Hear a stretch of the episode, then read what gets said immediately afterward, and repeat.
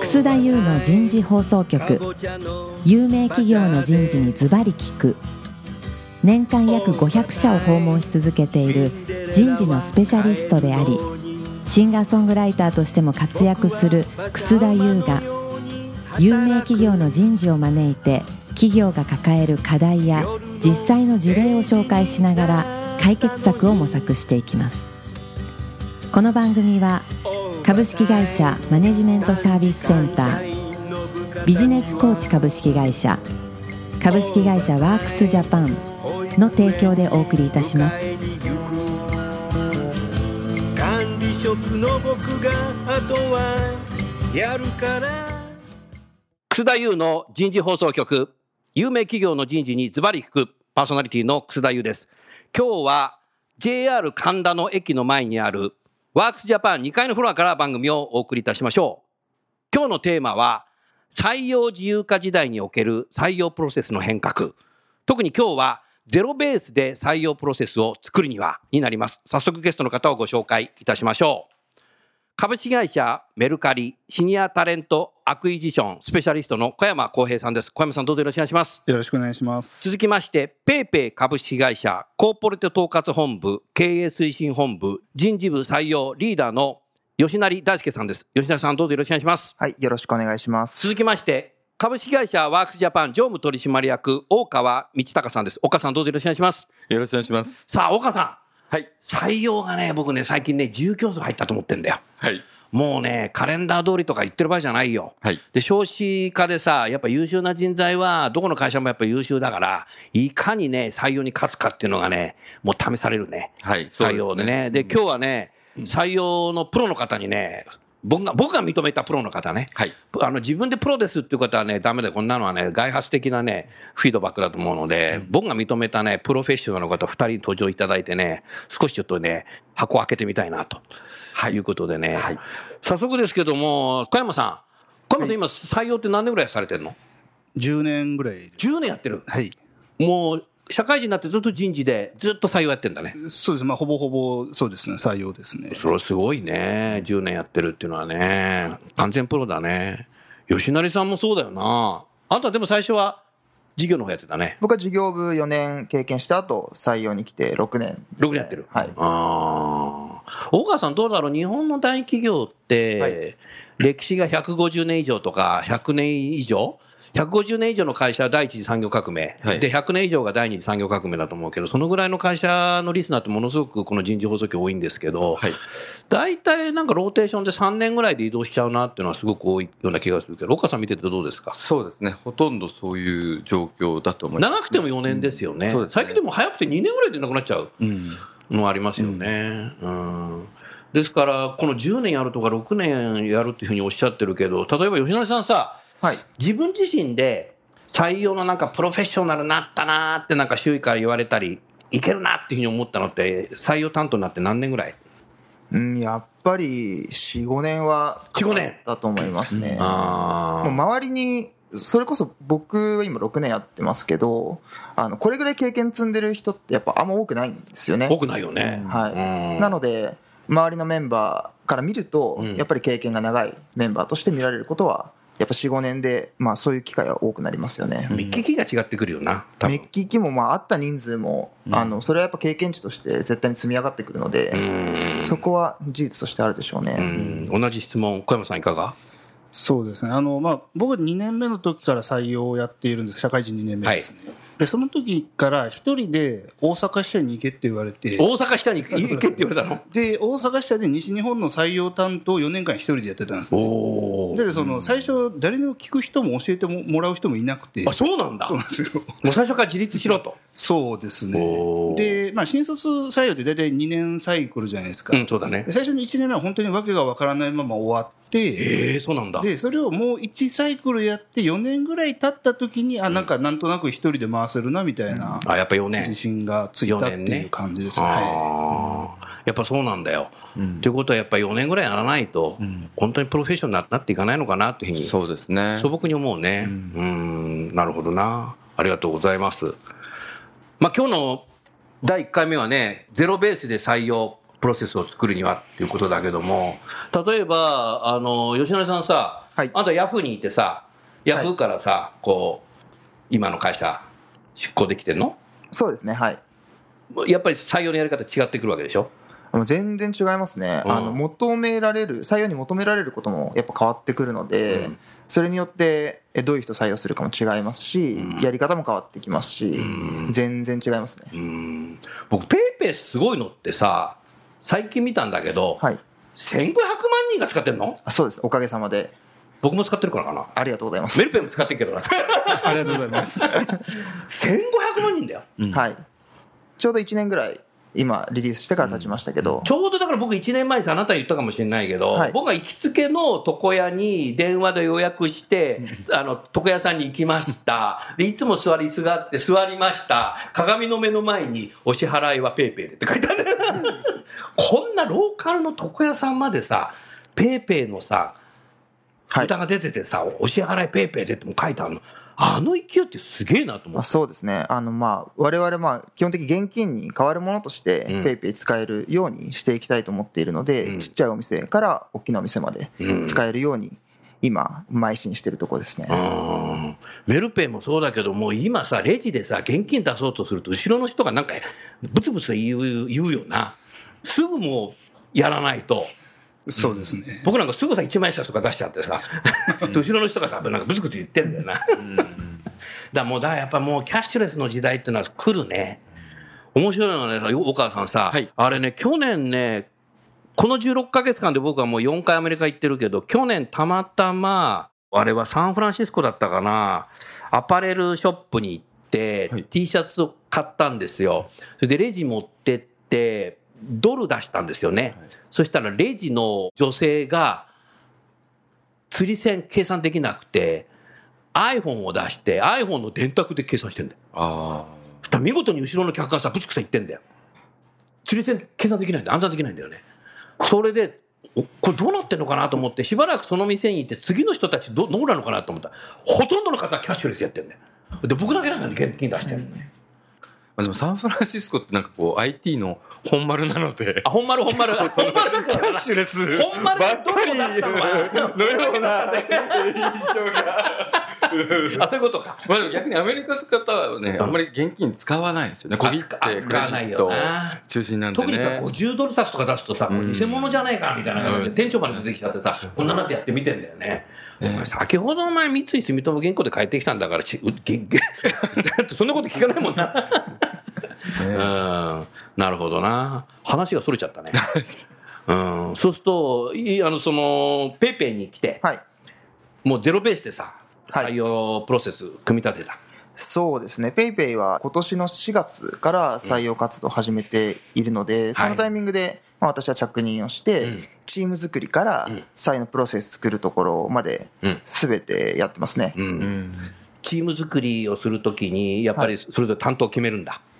まあ、担当を決めるんですけど、うんただ、それよりもまず最初に採用のプロセスの土台をちゃんと作らなきゃいけないので、うんまあ、ある種こう役割を決めきるというよりは、うんまあ、みんなで考えて、みんなでプロセス作るっていう形でやりましたけど、やるのね。はいうん。その時一番大切にすることは何なのまあ、一番大切にすることは、まあ、特に PayPay という会社は立ち上がったばかりっていうところもあるんですけど、ん。あのやっぱり事業にちゃんとこう貢献するっていうところがうん一番の軸として置いてたところなので、うん早く PayPay に合った人材をどういうふうに採用していくか、おーまあ、このいかに早く事業に貢献してもらうかみたいなところはすごい大事に思ったところですかね。うん。それはもう転職希望者、応募者にきちっとやっぱ面接をしていくっていう。そうですねでそれ確認もするそうですしその採用のプロセスの中のうん時間、うん。次の面接までの時間っていうところもそうですし、んどれだけ早いタイミングでうん我々が来てほしい人にこうオファーをし、うん入社までリードタイムをいかに短くするかってリいーうドとこタイムをろ短くする。はすごい考えてやってましたね。考えてやってる。はい。うん。多分ものすごい早いんだろうな、これ。そうですねうん。でもたくさんの人応募してくるともう大変だね。あそうですねなのでそこは効率をいかにこう上げるかっていうところと、んあとはとはいえその面接も物理的にできる人数ってやっぱ限りがあるので、はいその中でえどういうふうにこうスケジュールを組み立てて効率的にやっていくかっていうのはやっぱり結構大変でしたね。大変だった。うんなるほ特どねに世界中から応募が来ていたので、世界中から来るんだ。はい、おお。なので、それこそ時差の関係もありますし、うんそこのスケジュールをこうパチッてはめていくところは、やっぱり難しかったですね。あと難しかっまたあ、ペイペイのプロダクトを開発してるメンバーも今もこう開発してるので、うんそっちの流れを止めないまま面接どうやってやるのっていうところそうは。か、開発してる人たちにもメッセージしてもらわなきゃいけないもちろ止んめないでやる、はい。なので、どういうふうにそれ効率的にやるかは、すごく大変なポイントですね。未だに。ちゃんと休んでるあんた休んでますよ。休んでるねもちろん。もうラジオ出てる場合じゃないんじゃないのあ、いえ、そんなことない。なるほどな、は同じ質問いかがですか小山さんそうですね、まあ、あの採用プロセス作るっていうのを今まで何回かやってきたんですけれども、んまあ、多分その採用プロセス作る前になんかそもそも組織として、んそのなんかな何を解決したいのかっていうことを多分ちゃんとはっきりさせ何を解決したいのか、はいうん、っていうのをはっきり例えばどういうこと例えば今のメルカリで言うと、んまあ、かなりそのジュニアからミドルクラスのメンバーが去年1年間で一気にバーって増えたんですね、まあ、なる採ほ用どがうまくいってというところはで。いはいうんなので、まあ、例えばミドルのメンバーはもうたくさん入ってくれたので、うん今年はそのミドルのメンバーをもっと育成できるようなシニアな人を取りに行こうだとか、おあと、なんでしょうね、まあ、またメルカリの話になるんですけれども、例えばメルカリのあのバックエンドエンジニアってあの、ん Go ラングっていうスキルが必須になるんですよ必須なるほど、はいうんで例えば、まあ、リンクドインで、うん Go ラングバックエンドって検索すると、ん日本で32人しかいないんでえす。 32人しかいなあいまあ、あののリンクドインにプロフィール書いてる人という意味ですけど、あまあそういうことねまあもちろん、うとなると、もう必然的に日本じゃ採用できねえじゃないですか、あそうだねじゃあ32人のうち8人がメルカリの人なんですけど、そそれはじゃあペーペーも欲しいんだなその人はまあペイペイはあの Java で開発してるので、今日はバーサスじゃないんで微妙に、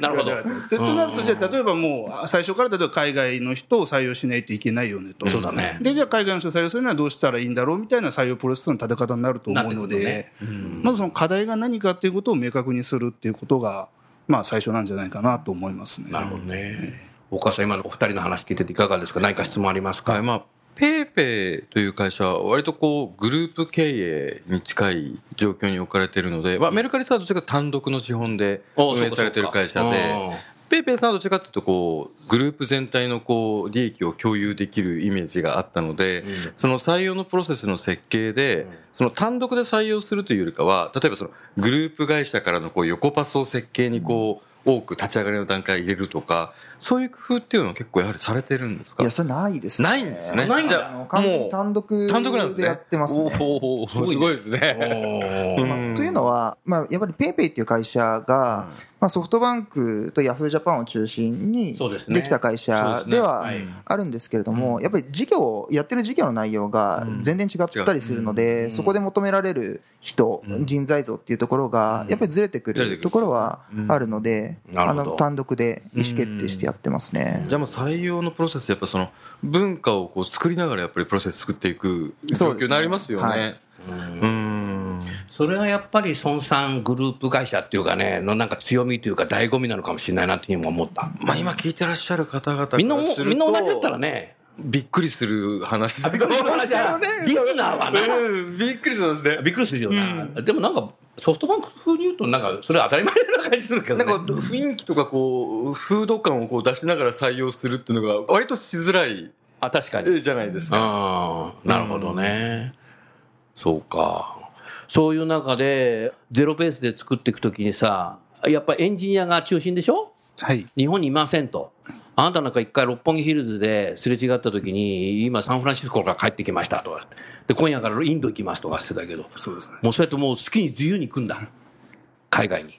あまあもちろん好きに自由にではないですけれども、まあ、その今求めている人材がまあどうすればその採用しやすいかということを調べた上で、どこにいるかってことそうですね。ね、うん。でまあ、特にエンジニアであれば、まあ、おそらく日本だとかなりまあそのレッドオーシャンで採用厳しいっていうのは分かっているので、んであればまあ海外から採用した方がまあいろいろ例えばコスト的にも時間的にも、んまあ、かなり採用しやすいよねっていうのが明確であれば海外に行くっていうブ順ルー番オーシですャン戦略だね。そうですね、岡さん、やっぱ採用でブルーオーシャン戦略って言ってるのがすごいね、これ。まあ、あるんですね、ブルーオーシャンが。まずそこに驚きを感じるっていう。そもそも、そのメルカリさんは、エンジニアは公用語が英語になってんのまあ、公用語というわけではないですけどもそうですねイングリッシュスピーカーも働けるような環境はにはしてんの整ねっています、はいうん、なるほど。 うん、で、日本語しかできないエンジニアもいるわけだね。ですはいあじゃあ通訳がいるわけだ。専門の通訳チームもありますし、まあ、ただ、最近はあのこの直近の3か月とかで言うと入ってくる人の8割ぐらいもうイングリッシュスピーカーなんでえ、そうなんだ。このおーなるほどなのね。でまあ今いるそのまあ日本人というか日本語のしか喋れない方もかなり英語に対しては積極的に今学習しているフェーズですね。うん。今何カ国ぐらいの方がいら今っしゃる40カ国ぐらい。 40カ国いるの、はい。すごいね。ですよね。ああ、なるほどラ。ラグビーのワールドカップ以上だよ。全然すごい な。えーみみんな日本に住みたがるの。まあいろいろなケースですけれどもそうですね。やっぱり日本に初めて来る方は何かしらの理由でまあ日本で働きたいっていう方が多いですね。うんそうすると人事として、採用担当者として、海外の方が日本に来るためのいろんな、あるじゃない。ビザだとか、はい住むとこだとか、そそううですいうこともきちっとサポートしてんだ。そこははい会社としてしっかり仕組みがあります。うんで、日本語できない方もいらっしゃるわけでしょ。はい。で、日本語の少しトレーニングもしないといけないね。生活できないね。そうですね。まあ入ってから必要に応じて日本語のサポートというのも行っていやまっすてんの。はい。うんで考えてみたらさ、その、プログラムってみんなさ、1バイト文字だもんね。あそうですね。ね。だから、新しく何かプログラムのそういうのができたときに、日本語に翻訳してからさ、勉強するよりさ、英語のまんま勉強してた方が早いもんね。そうですね。ですのでエンジニアの方、その英語喋れなくても勉強するときに英語の本読んだりとか、英語のサイトを見たりっていう人はお、まあ、多い多いというか、うん多分ほんほんみんなそう早だいとんだよ思うね、そっちの方がね。そうです。んなので喋れないけど、例えば技術に関する会話は英語でできるってエンジニアの人は結構多いです、多いんだ。まあその専門用語がまあそのまま英語だったりするので結う構。んなるほどね。あと、あなた自身は、この海外に行って、いその、応募者はいなりにし会ってさ、全部英語でやってるんでしょそうですね。まあ、だからあなたはそれだけ英語ができるってことだな。まあ正直僕自身はそこまで英語は流暢ではないので、うん本当のその、例えばアメリカとかネイティブの方と喋るときは本当に英語の上手な人に言ってもらいあ、ます。言ってもらうのね。はいうんアジアの方とかであれば多分英語力一緒ぐらいなので。一緒ぐらいだよ。なんか逆にでもお互いペ何ラ言っペてるラか分からなかったりして。でもそうお互いその中学生レベルの英単語で喋るみたい なのが中学生レベル、そっちの方がコミュニケーション取りやすかったりはしなます。るほどね。行動的で度胸があるよね。すごいね。いえああ、なるほどな。あんたもそれ海外行くのいや、海外はあんま行かないですね。行かないのはあい。ーもう日本で日外本国人で外国人も。そうですね。基本的にオンラインでできるものはオンラインでやってたりするのうで、んもう応募自体は海外からの方、外国籍の方の方がやっぱり多い多いでのすけど、はい。おーですけど、基本的には海外行かず、まあ、あの、やっぱり渡航する時間とかもかかるじゃないですか。うんなので、まあ、その時間をかけるなら、面接に当てようっていうような考えでやってますけどね、なるほど。こはいこは小山さんとちょっと違うところだね。うん。どっちがいい悪いじゃないけど、自分たちのやり方っていうのはもう決めてやってるね。素晴らしいね、それね。うんで、そう海外の方がやっぱでも同じような質問だけど、日本で働きたいんだ、みんな。そうですね、まあ、ペイペイもまだ募集し始めて半年ぐらいではありますけど、うん。覚やっぱり海外からのご応募は多いですね、多いんだ日本で働きたいっていう方は、多いの。やっぱりっていらっしゃいますね、うんはい、で日本に来るなら先ほど言ったようなビザだとかそうですね、サポートももちろ住むとこともんしますし、通訳のチームもありますのでああるんだね、はいうーんなるほどな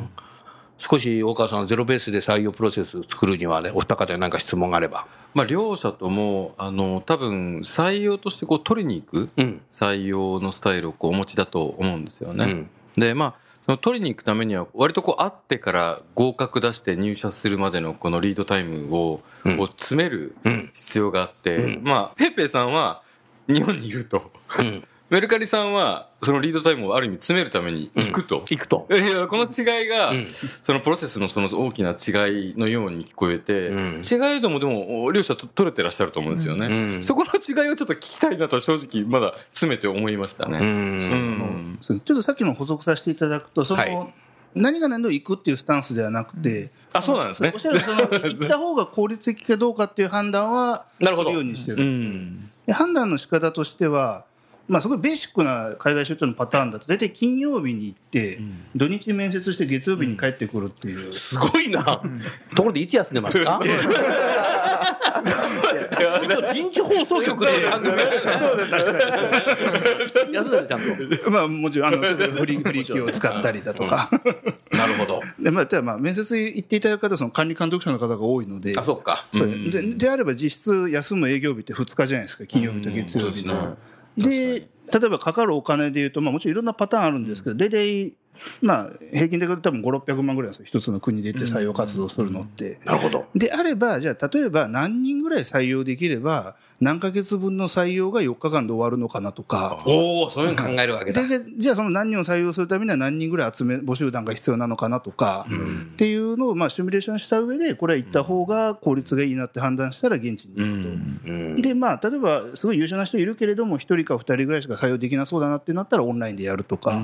っていう判断をつどつどしてますね、うんなるほどな。同じ質問、吉田さんいかがですか。そうですねあの僕たちはもう基本的に今、まあ、ペイペイだともう即戦力のエンジニアを採用しているので、はい。まあ、そもそもなんですけど、んやっぱり採用できるそのレベル、技術のレベルの方がやっぱすごいやっぱ少ないんですよ。そうですね。なのでさっきの小山さんの話じゃないんですけど、まあ、何ヶ月分の人をこうギュッて取るってことが、うんそもそもやっぱ難しくってなるほど。あの行っても1人しか取れませんとかっていうのがざらにあることが想定さあ行れってもねるので。うんであればオンラインでできるところはオンラインでやりつつなるほどより多くの候補者に会うっていうのを大事にしてますかね。はうい、ん。あそこの違いなんだろうな。多分ね。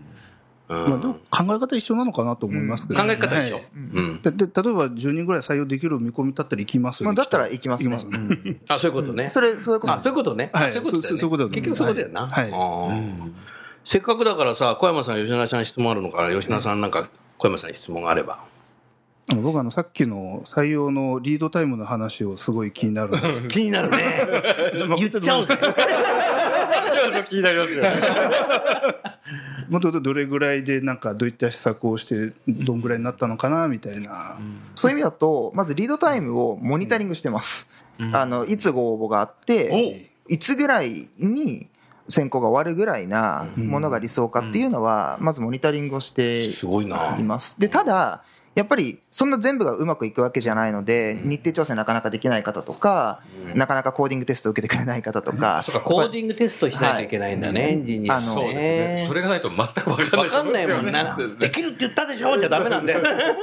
やっぱりそれなので、まちまちではあるんですけれども、うんまあ、できるだけうんそこのリードタイムっていうところをモニタリングしながら、うんまあ、できるだけもう1ヶ月以内には終われるぐらいなもので設計するのが、まあ、一応、合格点かなと思ってるんですけど、まあ、ただそういくケースもそういかないケースも、特に海外の人とかだと、やっぱりあるケースはやっぱありますね。あとは、その人自体も働いていればさ、はい。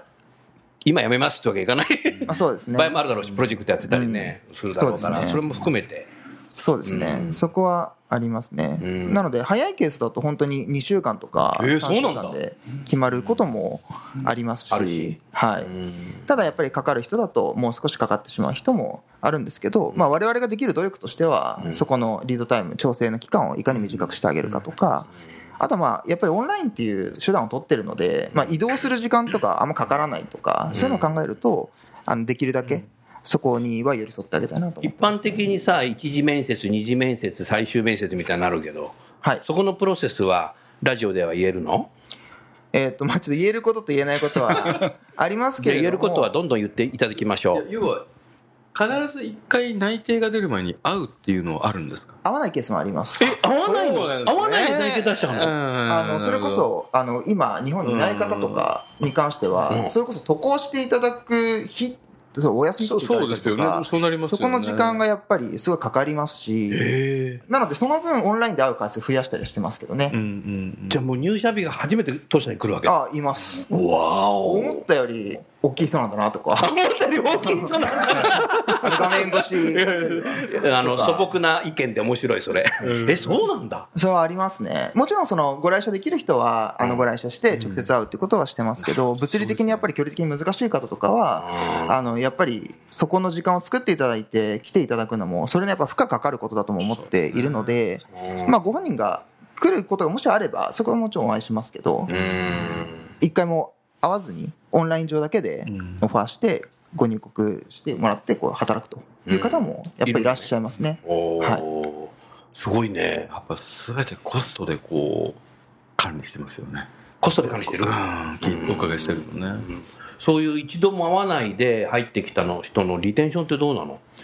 あそうですね、あのまあ、そこはこれからの PayPay の課題かなと思ってるんですけれども、うん今、こうやって採用活動しているんですけど、これからじゃあ、オンボーディングをどういうふうにうまくやっていくかってオいうンのボーディングをどうは、やるかね。あの課題にはなってるので、うん今、そこは、まあ、今、ちょっと取り掛かってるところとしてはあります。うんただ、まあご入社いただいてる方は、一度もお会いしなく、海外に在住の方で、ご入社された方も、まあ、今、まあ、アジャストして働いてはもらってるので、なるほど今のところはまだ大丈夫なんですけ大丈夫ど、でも言うてもまだ2、3か月とかそういう話なあ、ので、そっかそっかそっか、これからまだだね。何とも言えないかなと思いますね。でも数ヶ月でねユーザーが倍になるようなビジネスなんで多分働いてる方はとても面白いそうですね。よねはい。そこまがあ、特に日本のキャッシュレスやっぱ変えていくっていうところそうですよねの会社なので、うんそこはやっぱすごいやりがい持って、ジうんョインしてくれるメンバーやっぱ多いですよね。今はうい。ん確かに 今、今あの吉成さんの話聞いてて、今年さ、5月にサンフランシスコ行った時に、ある会社で採用の仕方聞いたら、サンフランシスコの本社なんだけど、ロサンゼルスから応募してくる人たちは、今ま今までは飛行機でサンフランシスコまで来てもらって、面接してたけど、今もう全くそういうのなくて、全部オンラインでもうもうその場で内定出しちゃうって。日本の会社ですサンフランシスコ発グローバルのアパレルメーカー。ああ G 社ね。 はいわかりました 自社ですね G 社 G 社はいわかりましたはいうん、アパレルね。アパレル。うん。だからそう、もう本社採用ね。はいお店の人はそうじゃないけど、本社の人たちはもうマーケティングだろうなんだろうが、もうジョブディスクレッションで、それちゃんとできるで、ポテンシャルがあって、カルチャーフィットするんだったら、もう、もう、ビデオカンファレンスでもうその場で内定出しちゃうって。だから今言ったように、初めて当社に来るっつってうん、でもリテンション的にもその職務遂行できればもう全くやめないし、それで満足してるし、パフォーマンスも高いっつってたね、今までは飛行機に乗ってないですけど、全くそういうのもなくなっちゃったっつってた、うん、だからやっぱりそういう時代になってきたんだねそうですね。まあ、インターネットの会社だからっていうのはやっぱあるんですけど、インターネットの会社あだかのら、ペイペイっていう会社が。あそうだね、はい。確かになのでいでもサンフランシスコの会社はインターネットの会社じゃないんだ けどそこまで来てるからアメリカもすごいな、うんあなのでインタどーネうでットすかインターネットの会社の小山さんあそうですね、弊社もオンラインだけでオファー出すということは、まあ、よくというか、まあ、あります。ああるの、はい。あもう今そういう時代なんだだまあプロセスってどうなるだろうっていうのがまあ割と点々点にやっぱなるんですよねうん違うね、うんあ多分聞いてらっしゃる方は全くわからない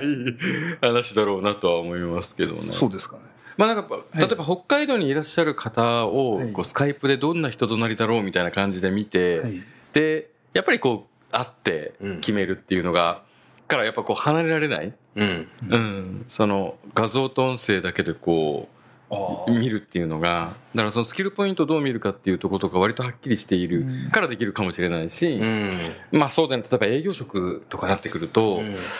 どうどうなるんだろうっていう、今割とその技術職というか、うんエンジニアの領域の多分お話がメインだと思うんですけど、まあまあでも両者とも営業はいらっしゃるので、それも多分同一で取ってらっしゃるとすれば、うん、そこのそのプロセスの設計とその、はいエンジニア以外はどうなのもう、あの、全部オンラインでやる。いや、すごいですよね、だから聞いてて。うん。あのそれこそやっぱり東京とか関東圏にお住まいの方は直接お会いするにもちろん越したことはないですけど、あ確かにね、ただやっぱりそのそれ北海道ですとか九州とかうんやっぱりその物理的な距離が遠くてまあ会社をお休みしてで面接受けに来るっていうのもまあ候補者にとってやっぱりすごい負担かかることなのでっていうこともやっぱありますよね。もう僕らの時代なんかみんな容疑者できたのよ。容疑者。容疑者ですね。時代変わったね。変ああー、そうなんだ。メルカリさんもエンジニアじゃなくてもそうなんだ。そうですね。おーまあ、多分その会社のカルチャーというか、ネットの企業って入ってからも、例えばミーティングをオンラインだけでやるとかあ、、そうか。うんやり取りも基本電話じゃなくて、なんかスラックとか、 DX 企業やなんだるとよなか、そうです多分ねまあメールを使ってないんですそうですね。メールを使ってないんだ。スラック、チャットです。チャット。スラックだよな。あっていうところとか、まあ、あ。あもうとじゃあ名刺にメールあるんじゃないの僕とはメールがやる。僕とはね。そうそうそう。あーメールをやらなメい。ールとか、まあ、あとただその前職の時の話でいうとやっぱ必然性があって変えざるを得なかったっていうのはありますねそのもう候補者が一気に世界中になると、まあ、そのさっきあの吉永さんおっしゃったみたいに来てもらうのそもそも無理ですし、うんでじゃあ例えばオンラインで面接するって言ったらもう時差がありすぎて、うんあの毎回その時差計算してこれ日本時間何時だっけみたいな計算するの大変ですし。確かにとなると例えば一次面接はなんかそのビデオで録画するインタビュー形式の外部のシステムを導入したりだとか、なんかそれなんか必然性があって変えていく形なのかなと思うんですよテクノロジーを使いこなしてるねなんか逆にさ、今日思ったけども、やっぱり DX 企業だから、やっぱりこういうテクノロジーの会社なんで、テクノロジーを使いこなした採用の仕方しないと、応募者も、え、何行くんですかみたいな、もうそこで負けちゃうよね。だから違和感ないんだろうね。エンジニアのみならず、セールスも。うんあーもうだからそういうゼネレーションが増えたってことで、多分。そうですねうんなるほどな。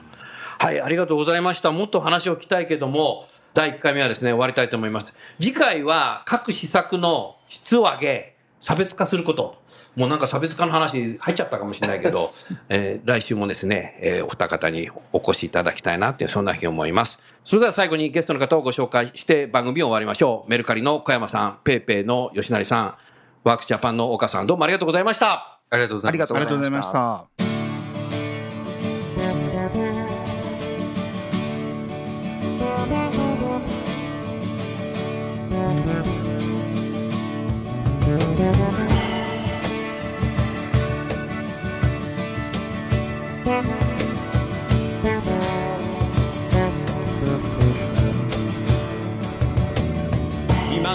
今日のお話はいかがでしたか楠田優の「ザ・タイムズ・ウィル・チェンジ時代は変えられる」とともにエンディングといたしますこの番組は日本最大級の人事ポータルサイト HR プロのウェブサイトからもお聞きいただくことができます HR プロでは人事領域に役立つさまざまな情報を提供していますご興味がある方はウェブサイトをご覧くださいこの番組は企業の人材戦略